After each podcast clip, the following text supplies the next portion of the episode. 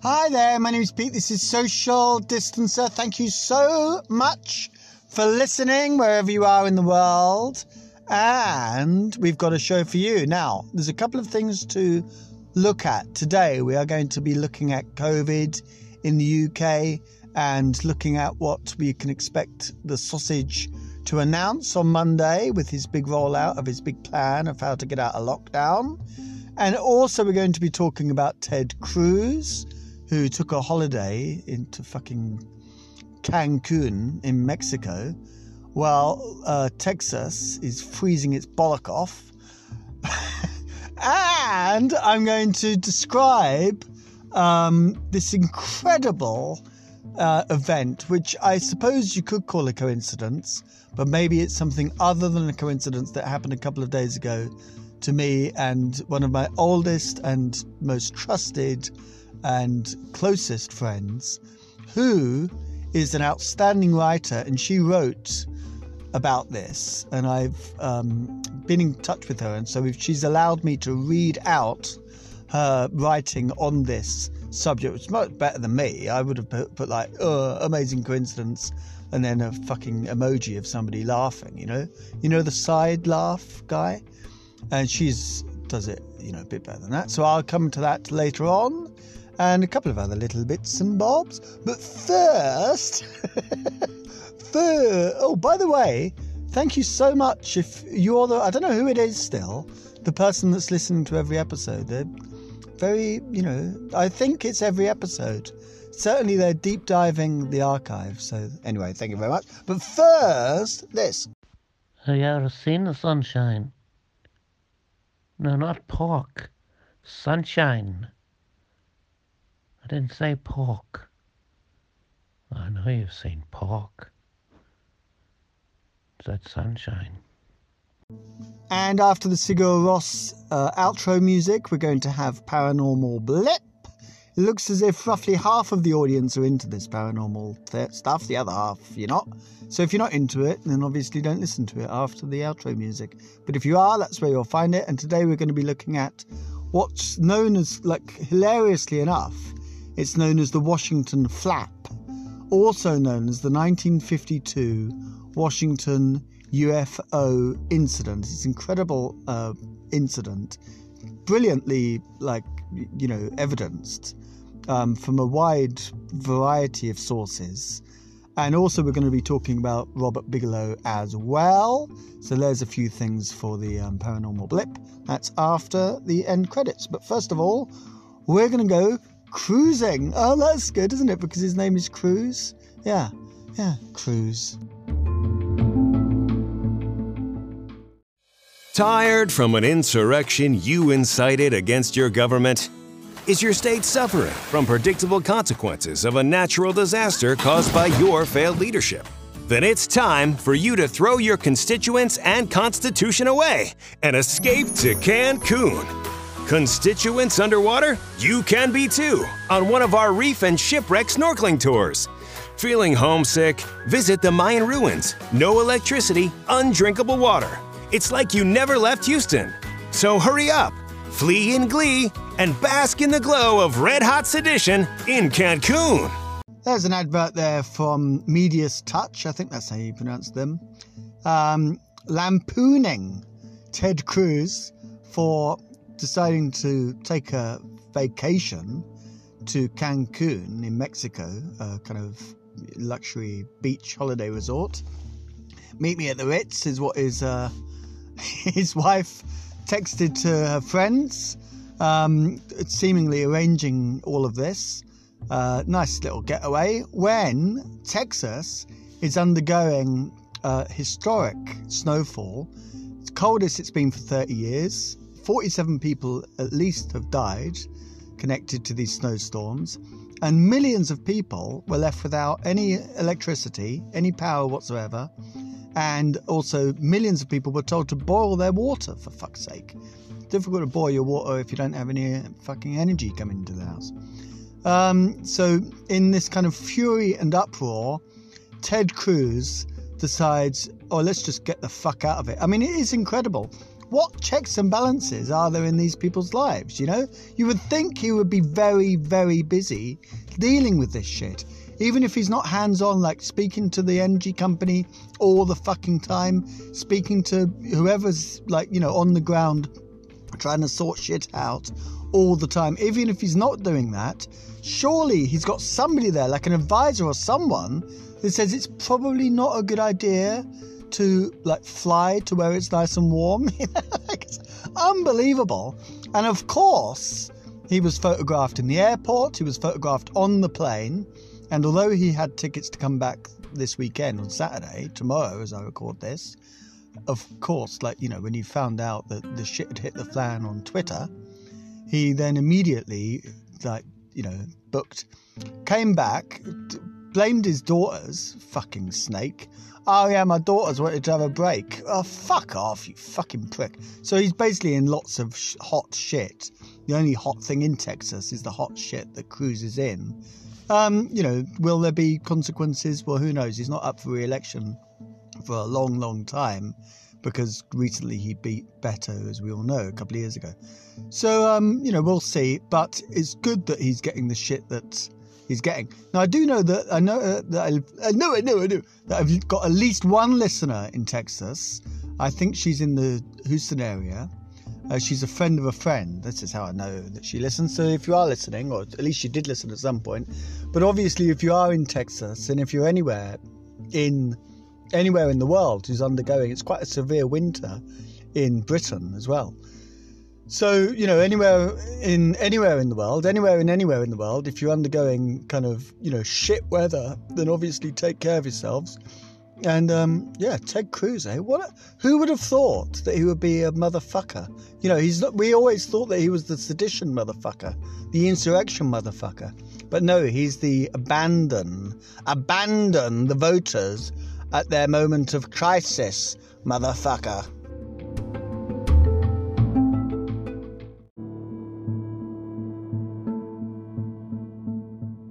So on Monday, this extraordinary event happened, and we uh, it's half term in the UK at the moment, so that means that we've got a little bit of time to do what we like. And so we went up to Dartmoor, a new part of Dartmoor that we'd never been to before, called Hound Tor. And Hound Tor is called Hound Tor because apparently the tors, which are great big kind of rocks, look like lots and lots of hounds, lots of dogs, all stacked up together. They don't look like this at all, but uh, you know, you've got to name it something. So they named it Hound Tor. It's a good name though, isn't it? Hound Tor. And um, it's pretty impressive stuff. The, the tors are quite big, you know, I mean, too big for me to climb, but everyone else but well, most people climbed the um, the tors, not me though. Not me though. Some people, but not me though, uh, climbed the tors. Anyway, uh, after the tors, now you've got a medieval village dating to the 13th century, and this part of Dartmoor was inhabited uh, up to the 15th century apparently. But this particular medieval village, which consists of a couple of uh, stone longhouses, I've just looked this up. I don't know. I didn't know this and we're looking around the ruins thinking, when was this from? I don't know. But um, yeah, anyway, it's 13th century, and that's pretty impressive. I mean, you can see very clearly the, you know, outlines of all of the rooms, even, you know, in the different houses, which is incredible. It's all overgrown, obviously, overgrown now, and it's not really protected in any way, but it's kind of on moorland, you know. Uh, and then after that, there's a kind of uh, other kind of series of rocks, kind of like um, another tour. I think that's called Greater Tour, maybe? I think so. And uh, it was there that we, uh, by total chance, met a very good friend of mine, Emma. There's a good chance that if you're listening to this, you know me and you know Emma. There's a small chance that you don't know either of us and you just listen to this because you like the fucking sound of my voice. but, um, so, you know, Emma, right? We're talking about Emma Emma is a very good writer, and she wrote a response to this to this coincidence. So here's her response. It would be impossible to convey the improbability of what happened on Dartmoor on Monday this week. an uncanny convergence beyond words. Despite serious concerns, we had made it out of the village and up to Hound Tor, past the cluster of ruined houses in the deserted medieval village, and up onto another rocky hill. We had hesitated to visit Dartmoor, worried that it may be too far from our front door. It was a real joy, though, to be there to soak up a very different landscape and a wider set of coordinates. We were having a play about with sound, some rocks, and my phone, finding out what happens when two bodies stand apart and sound across a distance towards one another. I was listening and looking through my phone camera, buffeted by wind, when I heard another very distinct voice emerging. I immediately stopped filming as I recognized the voice of a very old friend approaching in the distance. I stopped filming, turning across the space to both Lee and Theo and saying, Is that P? Sure enough, they both agreed, and we waited with bated breath for a few moments before P and his partner Zed appeared over the hill with their young son, who is also called Theo. We stood stunned and staring, amazed and laughing wholeheartedly at this seemingly profound coincidence. It would be impossible to convey just how unlikely this meeting was to occur at that point in space and time on that day. I once heard a story of voices frozen in air, trapped there during a cold winter until they thawed. These particular voices happen within the bounds of a 16th century novel, Pantagruel the Noble, by Rabelais. Sailing through a frozen wasteland, the ship's men hear whining horses and battle cries. At first, they are terrified by their invisible counterparts. The encounter suggests a passage of time that words may have to wait, may have to pause in air before they can thaw. Certain communications may not be ready to be heard or to be able to be received. Pantagruel explains I remember too that Aristotle maintains Homer's words to be bounding, flying, and moving, and consequently alive. Antiphanes also said that Plato's teaching was like words that congeal and freeze on the air when uttered in the depths of winter in some distant country. That is why they are not heard. He said, as well as Plato's lessons to young children were hardly not- understood by them until they were old. This encounter with frozen voices also reminds me of the distinct possibility of place itself having a memory, a porousness, an alertness to the interconnectedness of things, everything in relation to everything, the overlaying of many worlds theory.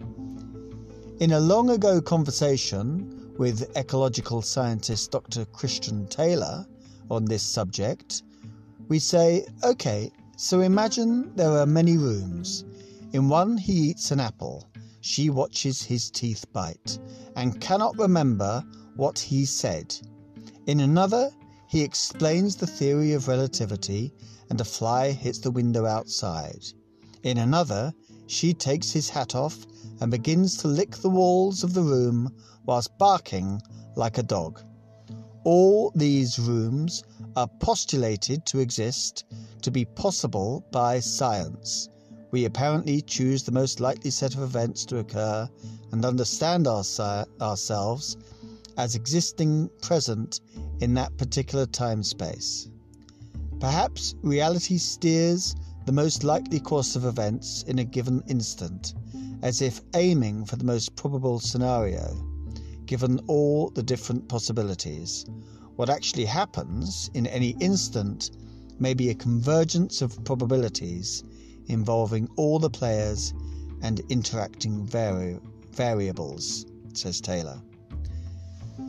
So, if all these other rooms are existing, an infinite number of rooms and possibilities, then where are they happening and how?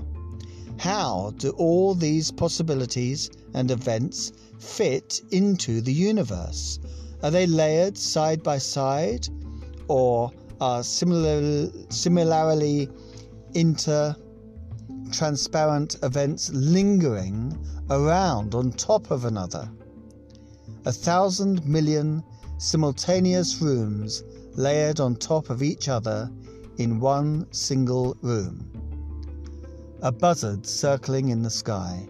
Lee touches my arm and points.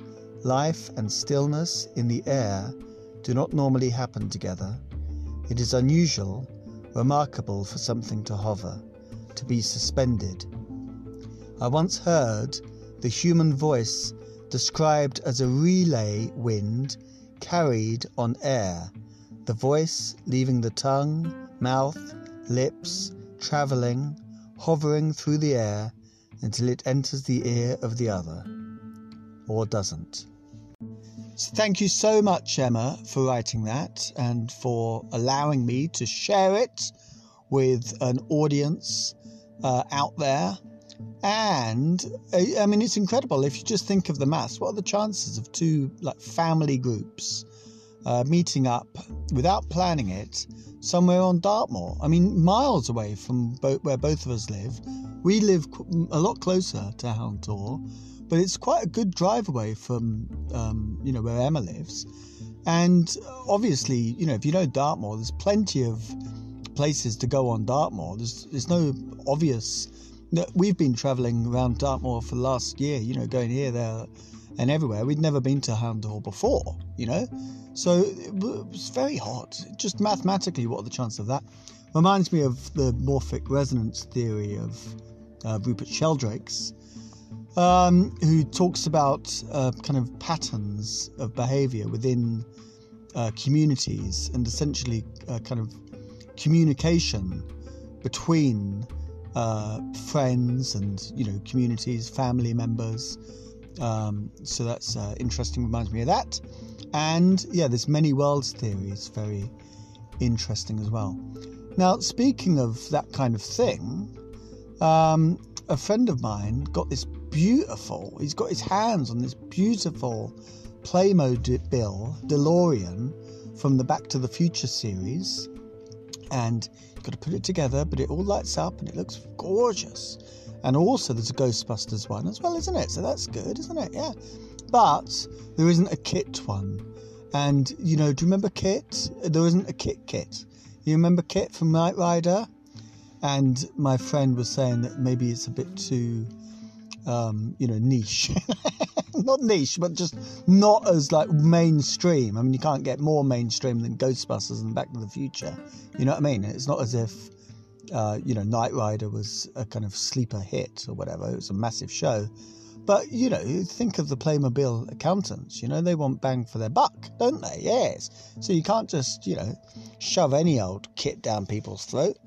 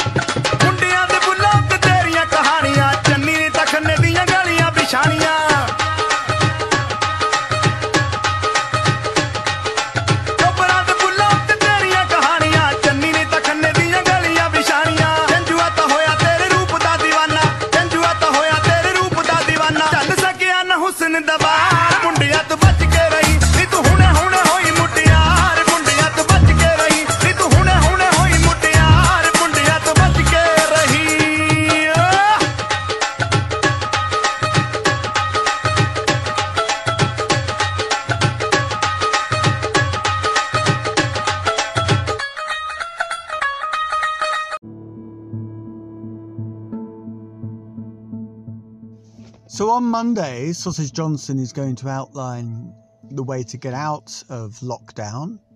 and it's expected that schools are going to go back on March the 8th. And apparently, there are conversations in the government about whether it, they do it as a big bang, as they're calling it, everyone back on the same day. And scientists and teachers' unions are saying, well, that's not a great idea, you know, um, obviously. And, uh, you know, they're saying, listen, bring uh, primary school children back first, and then, you know, the week after, bring back the uh, people that have got exams this year and do it gradually, you know, kind of over the course of a couple of weeks. Now, that is how they were going to open schools uh, in January after, you know, at the start of the term, the term after um, after Christmas, and obviously those plans were abandoned when we went into lockdown. So I expect that they will do something uh, slightly staggered, but maybe not as staggered as the January plans. Maybe I don't know exactly what. But the idea, I mean, you know, schools do have testing regimes in place now, and the staff are being tested twice a week uh, in every school I know. And uh, now, also in SEN schools, quite a lot of the staff are getting vaccinated. We've also got vaccinations for anybody with extreme, um, you know, kind of medical sensitivities to COVID 19 and anyone over the age of 70 as well. There might be a few people working in schools over the age of 70. Um, now, having said that, a couple of days ago, I was sent an email from Hattie Mancock himself um, saying, because you're on the shielding list, we are asking you to stay shielding until March the 31st. And I was quite surprised to receive the same email. Um, number one, this is against the, or kind of supersedes, obviously, but also contradicts the advice that I was given by the nurse when I got my first jab uh, just over two weeks ago. She said, well, you can go back in three weeks' time.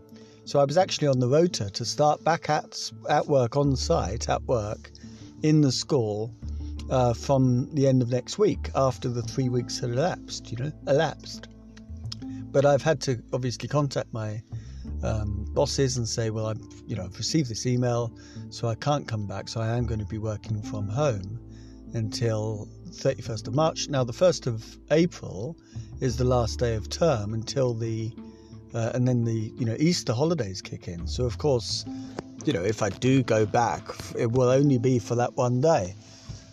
Um, and also, it makes me think that you know because this is that they also uh, a, a, group a, a, university I can't remember which one I think maybe some connected to Oxford maybe I don't know but they looked at the um, death rate and the hospitalization rate from COVID-19 remember over 120,000 people have died in the UK from COVID-19 I mean it is an absolute fucking tragedy you know and all these fucking Tory pricks who it's always been a right wing country, you know, like certainly all throughout my life. You know, I'm 45 years old for Christ's sake. And um, throughout that, you know, these fucking idiots vote Tory. And when they don't vote Tory, they vote Blair. And I've said in the past that Blair, you know, did some excellent things in government in terms of, you know, redressing the balance. But you couldn't exactly call him a leftist. I mean, nobody would call him that and I certainly won't call him that, you know. So a little bit of snifter of good news, and of course, the like unbelievably, the fucking Tories are ahead in the polls.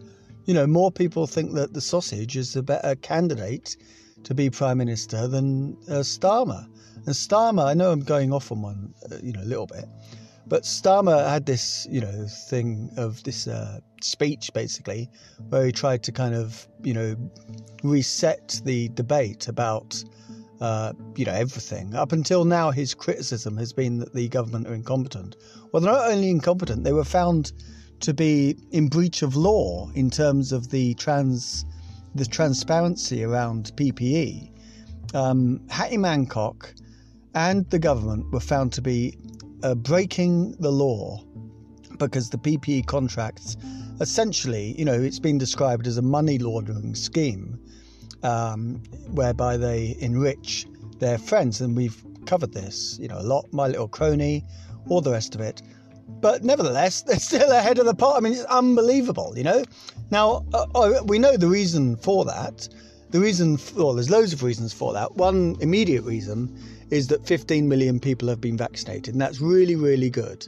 But of course, then they're kind of like on the sly almost, they say, well, actually, we probably do need to get a lot of more people in the shielding group because we don't actually know what's going to happen, especially with these new variants popping up and down. They're trying to get on top of the South Africa variant by doing surge testing, as they call it.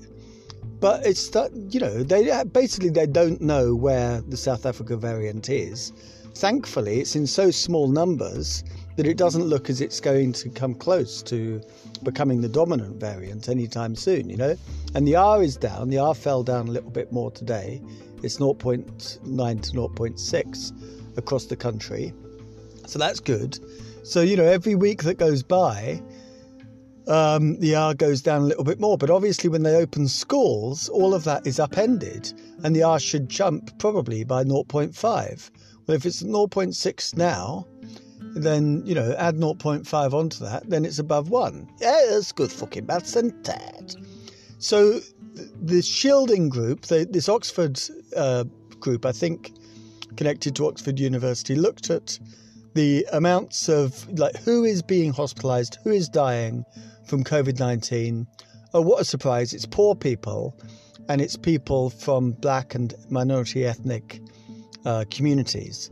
So a whole bunch of other kind of like you know groups have been put in this in this shielding category. Okay, if you have obesity, if you have various other things which weren't kind of included at the first time, and uh, I've said like in the past that you know my heart condition is a particular, very rare heart condition, and I wasn't put on the shielding list. It was only when my doctor intervened the good fucking doctor, the doctor in London who saved my life and who is like probably the most impressive person I've ever met.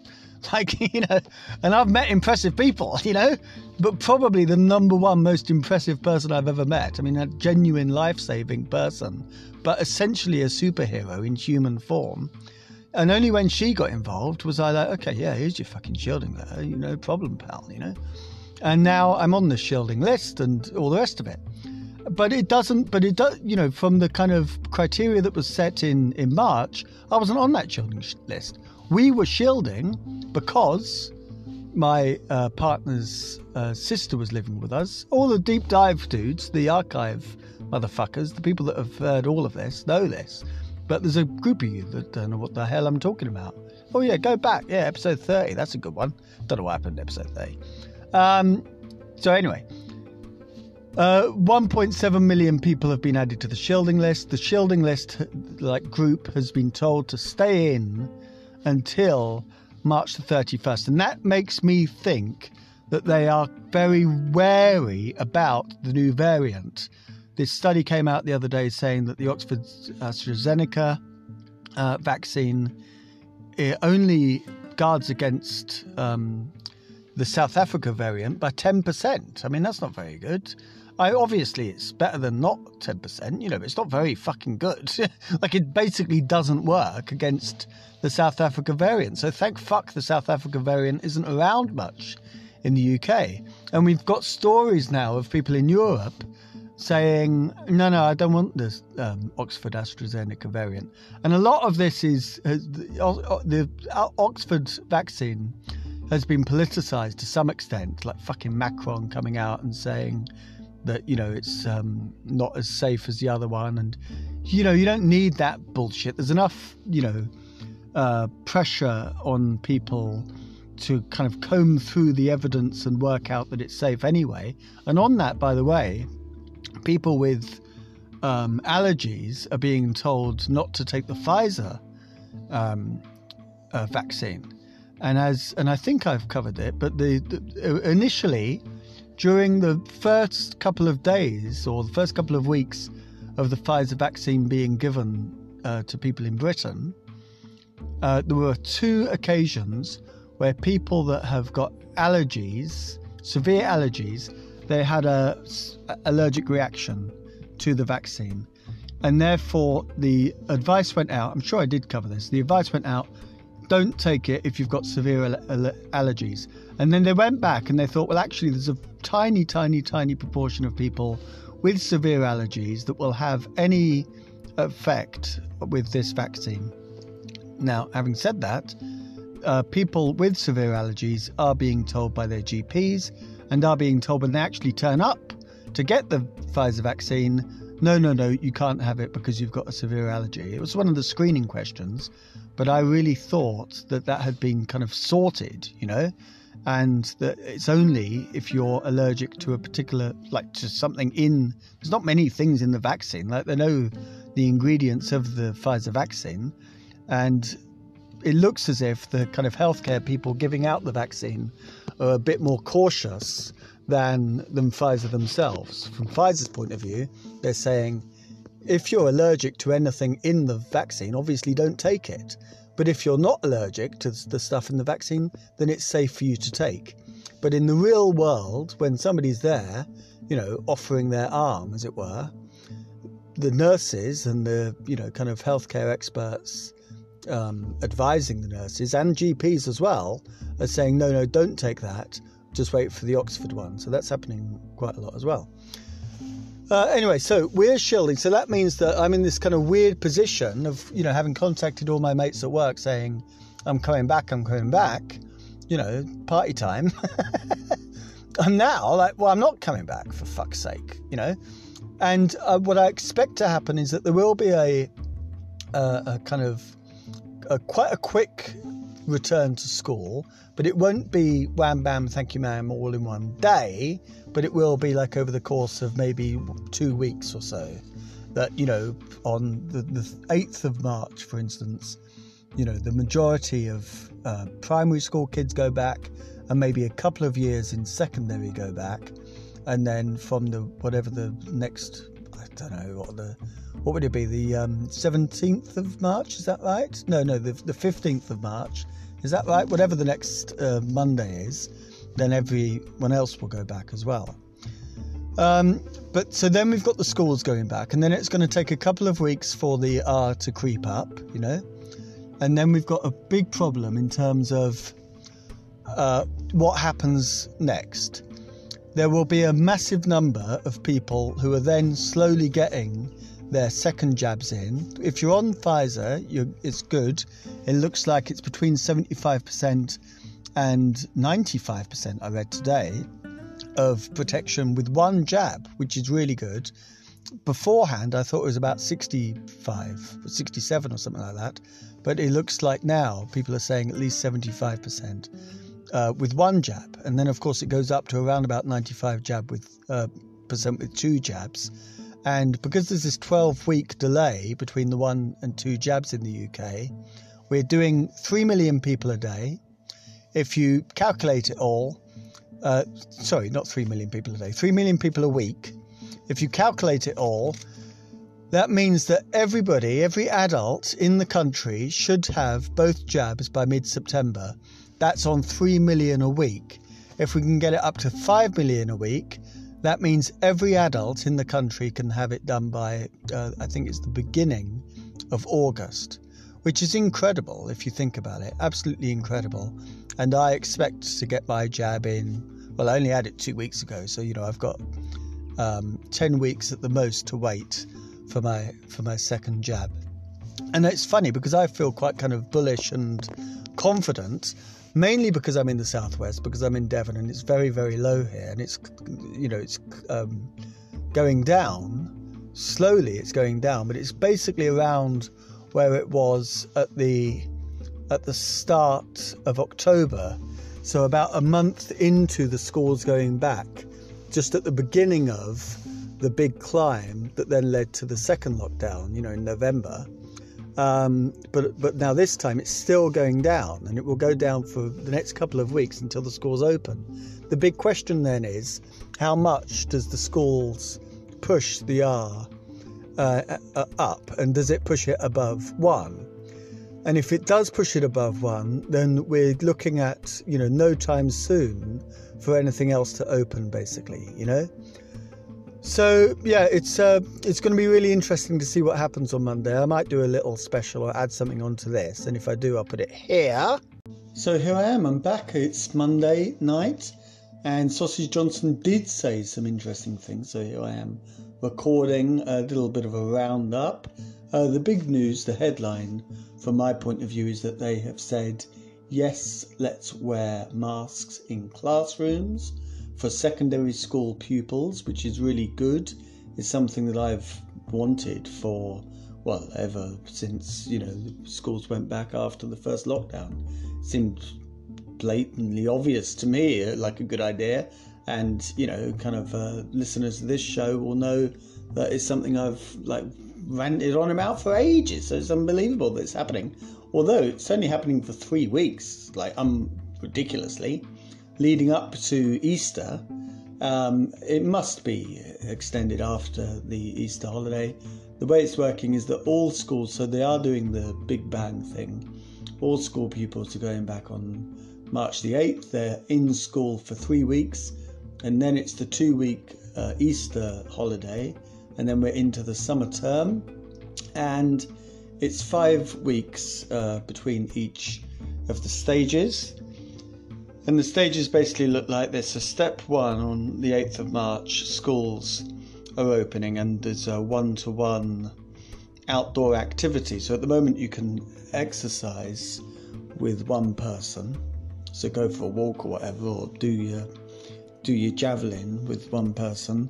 But from the 8th of March, you'll be able to uh, have a picnic with one person. And then 29th of March, the rule of six is back uh, outdoor sports continue uh, or come back. So, you know, people in their own kind of amateur football club or whatever.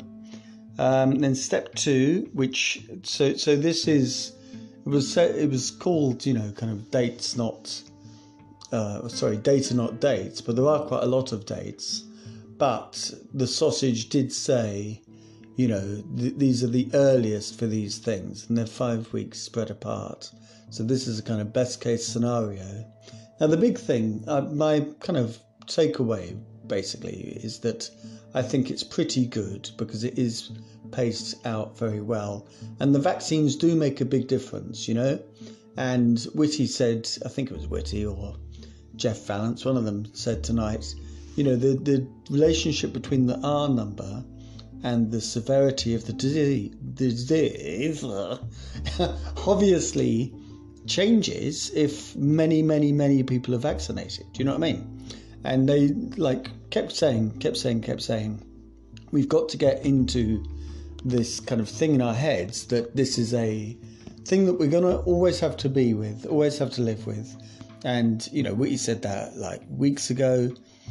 Um, 20,000 roughly um, deaths from the flu. It's going to be something like that. I read 30,000 is what they're thinking is going to happen. Uh, 30,000 deaths, basically, um, from COVID 19 is going to be something that we're going to have to live with. We know that they're not interested in eliminating COVID, they never have been, and they're not now. And old Sausage Johnson was saying that it would be impossible to. Well, I'm not sure about that, but I do know that in the um, the choice between eliminating it for it to be something like measles whereby you've got a vaccine against measles and essentially like you know tiny little outbreaks happen but it's very rare in britain for measles. And there's a massive amount of protection and herd immunity from um, you know the measles vaccine or the flu whereby we've got a huge flu vaccine rollout every year but you know 17,000 people on average die every year. Well, they've gone for that route, you know. They've thought, well, we're going to protect a massive amount of people, but there probably will be 30,000 people that die from COVID 19 every year. Most of them, you know, may well have been vaccinated, but of course, the vaccine isn't 100%. And of course, if you vaccinate, you know, like millions of people, even 40 million people, then a very small percentage of that is still going to be, you know, couple of 10,000 people or so. And then there'll be a whole bunch of people that aren't going to be vaccinated for whatever reason. You know, extremely vulnerable people, they might have uh, allergies, they might have particular reasons why the choice has been made that it's a, more of a risk for them to have the vaccine, and therefore they're open to getting severe reactions and death, uh, the severest of reactions, um, if they get COVID 19. So, you know, we've got to kind of get our heads around that as a society. And as somebody that's shielding, I've got to get my head around the idea that, you know, I'm probably not going to go to a bloody nightclub. You know I mean? Like, luckily, I'm too old to go to a nightclub anyway. So uh, I wouldn't, you know, not going to be miss, miss out on much there. And my life will probably change, you know, in a way that um, it would not have changed if COVID 19 didn't exist. But I can live with that and it looks like you know. So let's go back to this um, this steps thing. But it looks like, uh, fingers crossed, this might work. And of course, we do know that we do have this new um, kind of stretch goal of vaccinating every adult, or at least offering the vaccination to every adult in the UK by the middle of July. If that happens, and of course, there's going to be some people that don't get vaccinated, and there's going to be some people that can't get vaccinated. And then there's a big question about, well, obviously, children aren't going to be vaccinated. No children are going to be vaccinated. The um, Oxford Zeneca, AstraZeneca um, group said that they are looking at trials for children, which is brilliant. So that might be something that you know happens happens later on. Um, you know, but even when everybody's vaccinated, of course, if you're shielding, you're going to have to kind of adapt to that uh, in a way which is much more different than if you're, you know, 25 years old and you don't have any underlying health conditions or whatever. Like the risk then, if there's very, very, very little amount in the community, then the risk is, you know, negligible. You know that you're going to have uh, any kind of adverse reaction, especially if you've been vaccinated. You know. Um, so anyway, step two, not before the 12th of April. Non-essential shops and hairdressers can open, theme parks and zoos can open, holiday lets and camping can happen, and outdoor hospitality. So that means beer gardens. That's the 12th of April at the earliest. Um, step three, 17th of May at the earliest. Indoor, you can go indoors um, with up to six people from different households. So that's a you know kind of big moment in terms of the uh, the, the kind of viability of this. Basically, you know there may be surges in different pla- places uh, when people start going indoors a lot more when they've got the kind of you know legal permission to do that. Indoor hospitality as well, so that's when pubs are opening. But then again, it's the 17th of May, so now it's just the 22nd of February.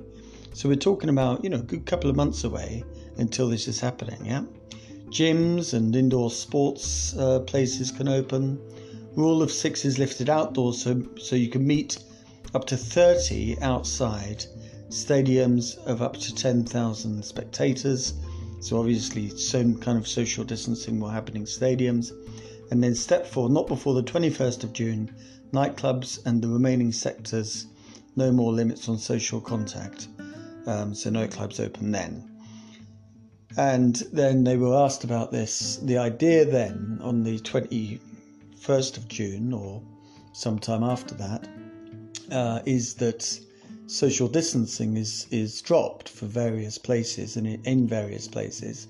And I imagine that there'll be a kind of note to that whereby shielders are advised to, you know, not to congregate in inside, like you know what I mean, like just be aware that if you go to a busy bar whatever, then you're obviously putting yourself at greater risk, you know. Um, yeah, so that's you know, the big thing is that masks on kids mean that hopefully that will suppress like even more suppress the R. And we've got a couple of weeks for the R to get down. And also, like Whitty was saying, you know, the R is less important when you've got a massive amount of people being vaccinated. Now, we don't have that yet. We won't have that in a couple of weeks' time. So there is a chance, well, we know that the R is going to jump when schools go back. And, you know, they, Sage, we also know that Sage advised for a staged, a, a, staggered return with schools. And they haven't done that, you know.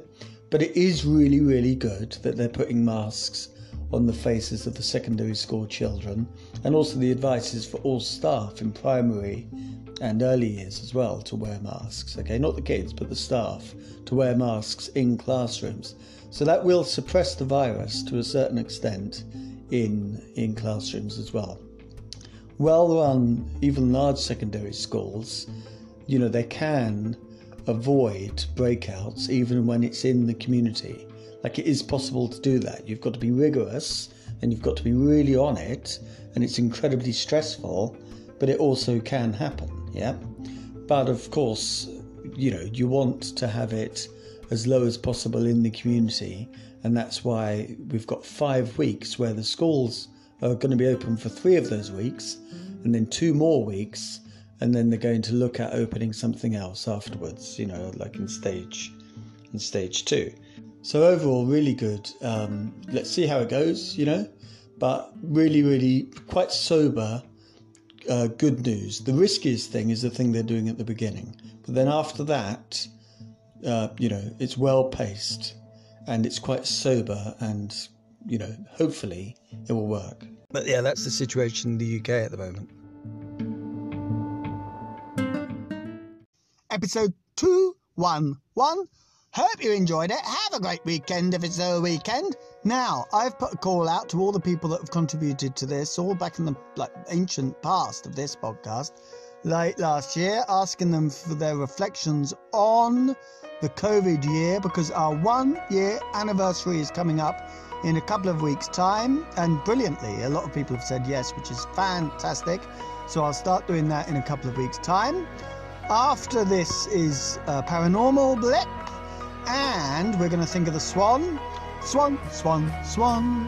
One, two, three. Walk between the raindrops. Take care of yourselves. Have a fantastic week. And thank you so much for listening. It is so brilliant to know that you're out there after, you know, so many episodes listening. So take care of yourselves. See you later.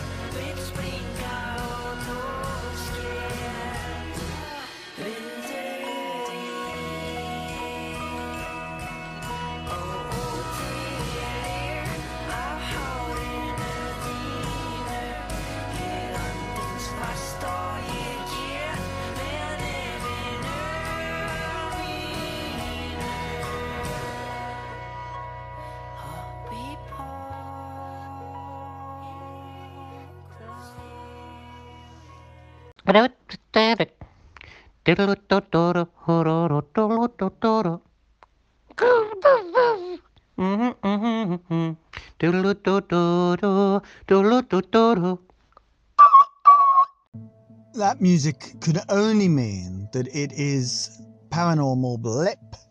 Now, on today's episode of Paranormal Blip, we are going to be looking at the Washington Flap, also known as the Washington UFO incident, and we're going to be looking at Robert Bigelow.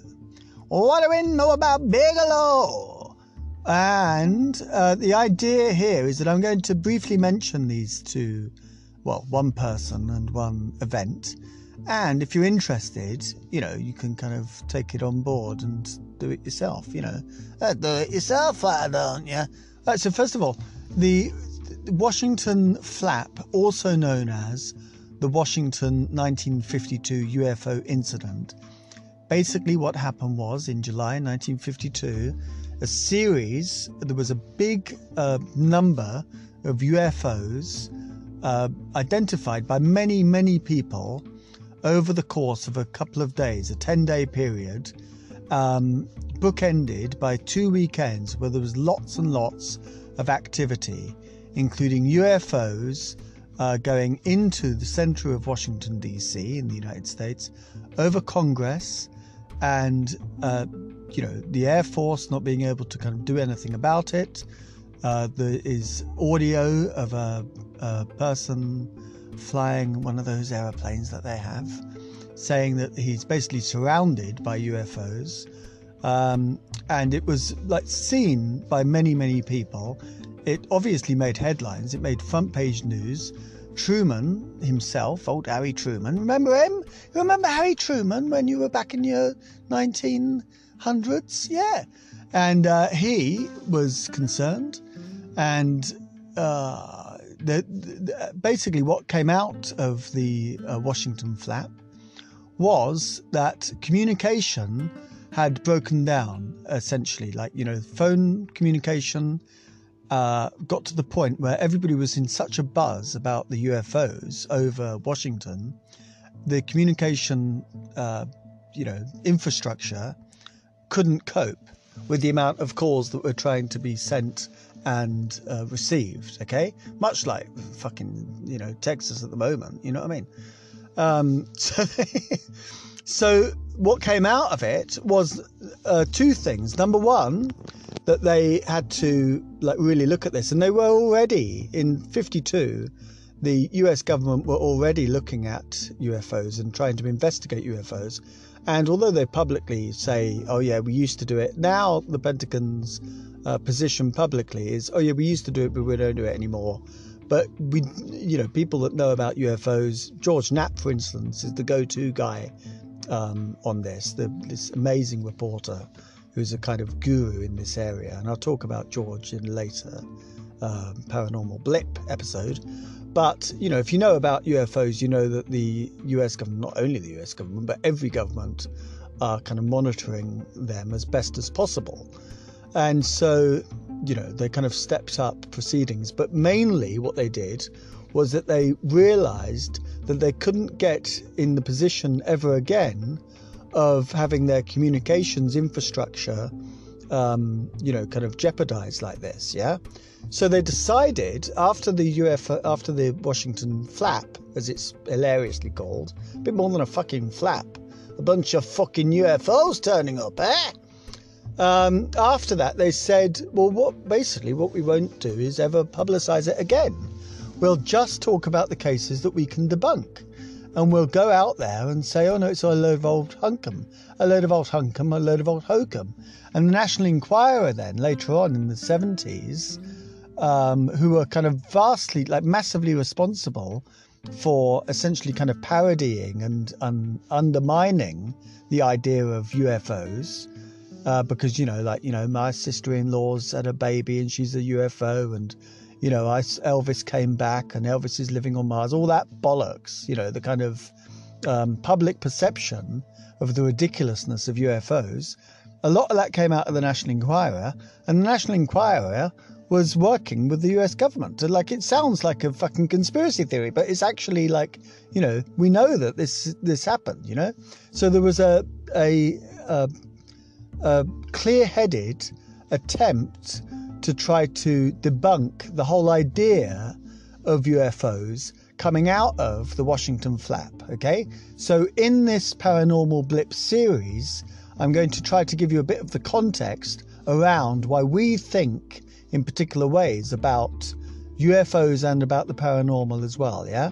If, like, scientifically, if we were to kind of approach quite a lot of these phenomena without all of the baggage that we have in our heads and all of the kind of, you know, our own cultural conceptions of how we view this stuff, then we would look at it with a much kind of clearer sense of, well, you know, follow the evidence like you would in any other fucking, you know, scientific endeavor. Do experiments follow the evidence, try to work out what is going on, you know? And nothing is impossible. So, as improbable as it may seem, if you've ruled out everything else, then you might have to start thinking about something that's that's improbable, you know? Um, but all of that was uh, undermined by the US government's uh, response to the uh, the Washington flap, as it's known. So if you want to know more about that, then Google Washington DC 1952 UFO incident or Google Washington flap, and you'll find out lots of information about that. And now Robert Bigelow. Now Robert Bigelow is a really fascinating character.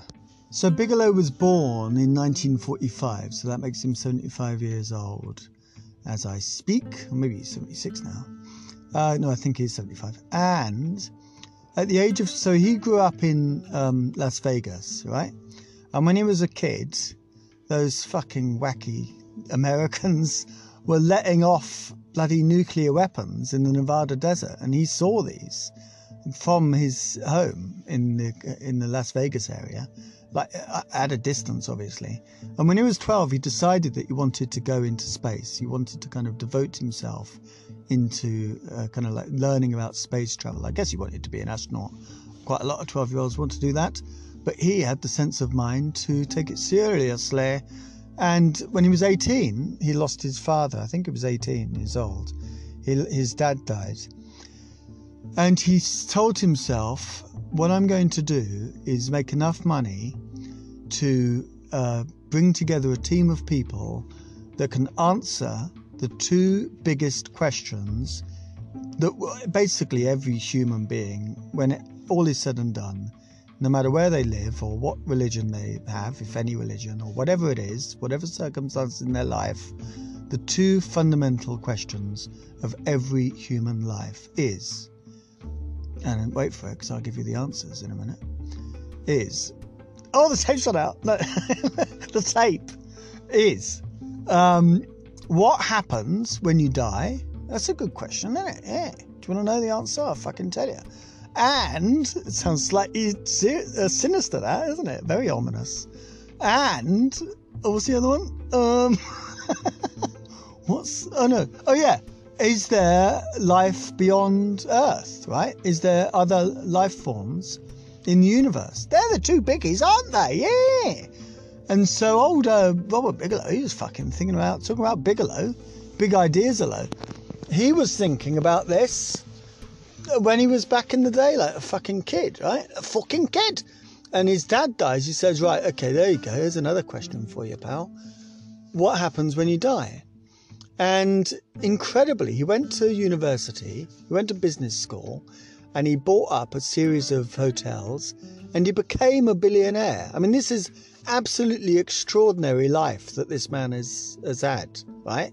He's walking around, putting his trousers on, just like the rest of us. Hey, living this extraordinary life. Robert Bigelow, look him up. Google Robert Bigelow. And uh, what happens is that he basically does, he makes enough money to convene a group uh, which is called NIDS, which I think is called the uh, National Institute for Discovery Science or something like that. And on that, he has this amazing panel of people to kind of guide the research, okay? And this is essentially a parapsychology um, science group. Okay, so they're looking at you know the paranormal. They're looking things that are outside the bounds of you know kind of conventional uh, science. Yep. And so they're looking at these questions of you know does consciousness like live outside the body? Does like life go on in some way after we die?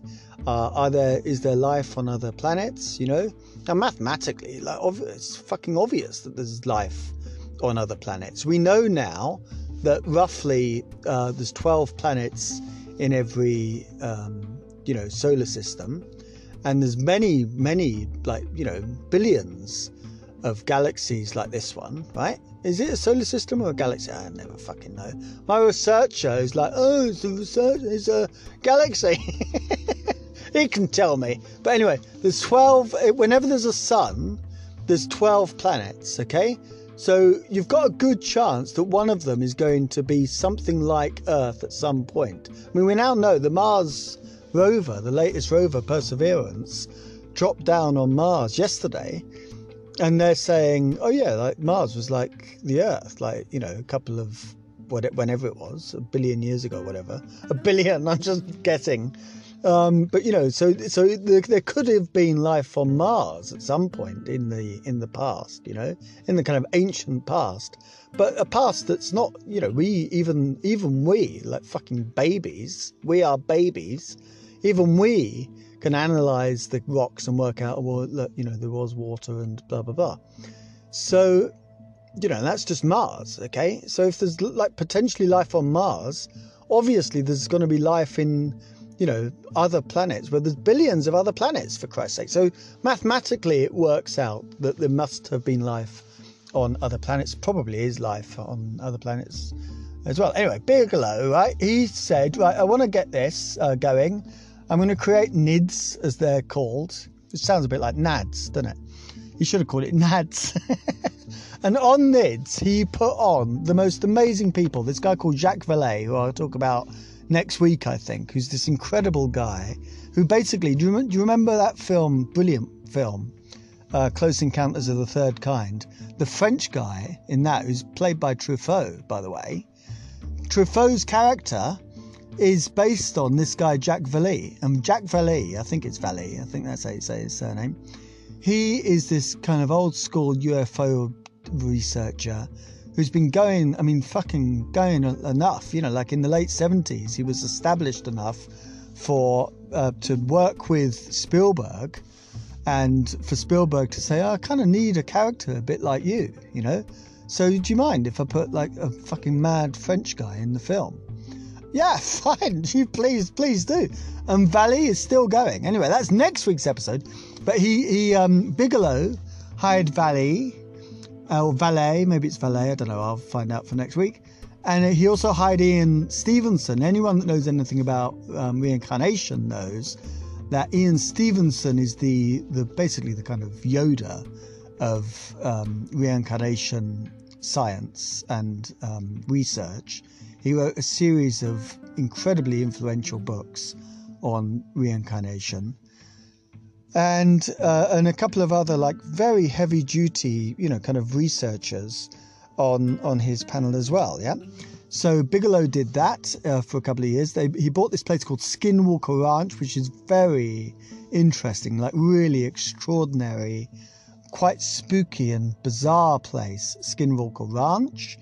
And uh, he also started Bigelow Aerospace. And Bigelow Aerospace is looking to go up into space soon in order to essentially, like, he's kind of basically confirmed that his idea with one of the things he wants to do in Bigelow Aerospace is to look at these particular metals. So, so like it's basically been reported, if not totally kind of confirmed, but you can read between the lines. If you kind of look into this world enough, you can read between the lines that there is um, like metals from crashed UFOs that have the um, isotopes, they have the kind of uh, structure that we don't have on the planet, okay?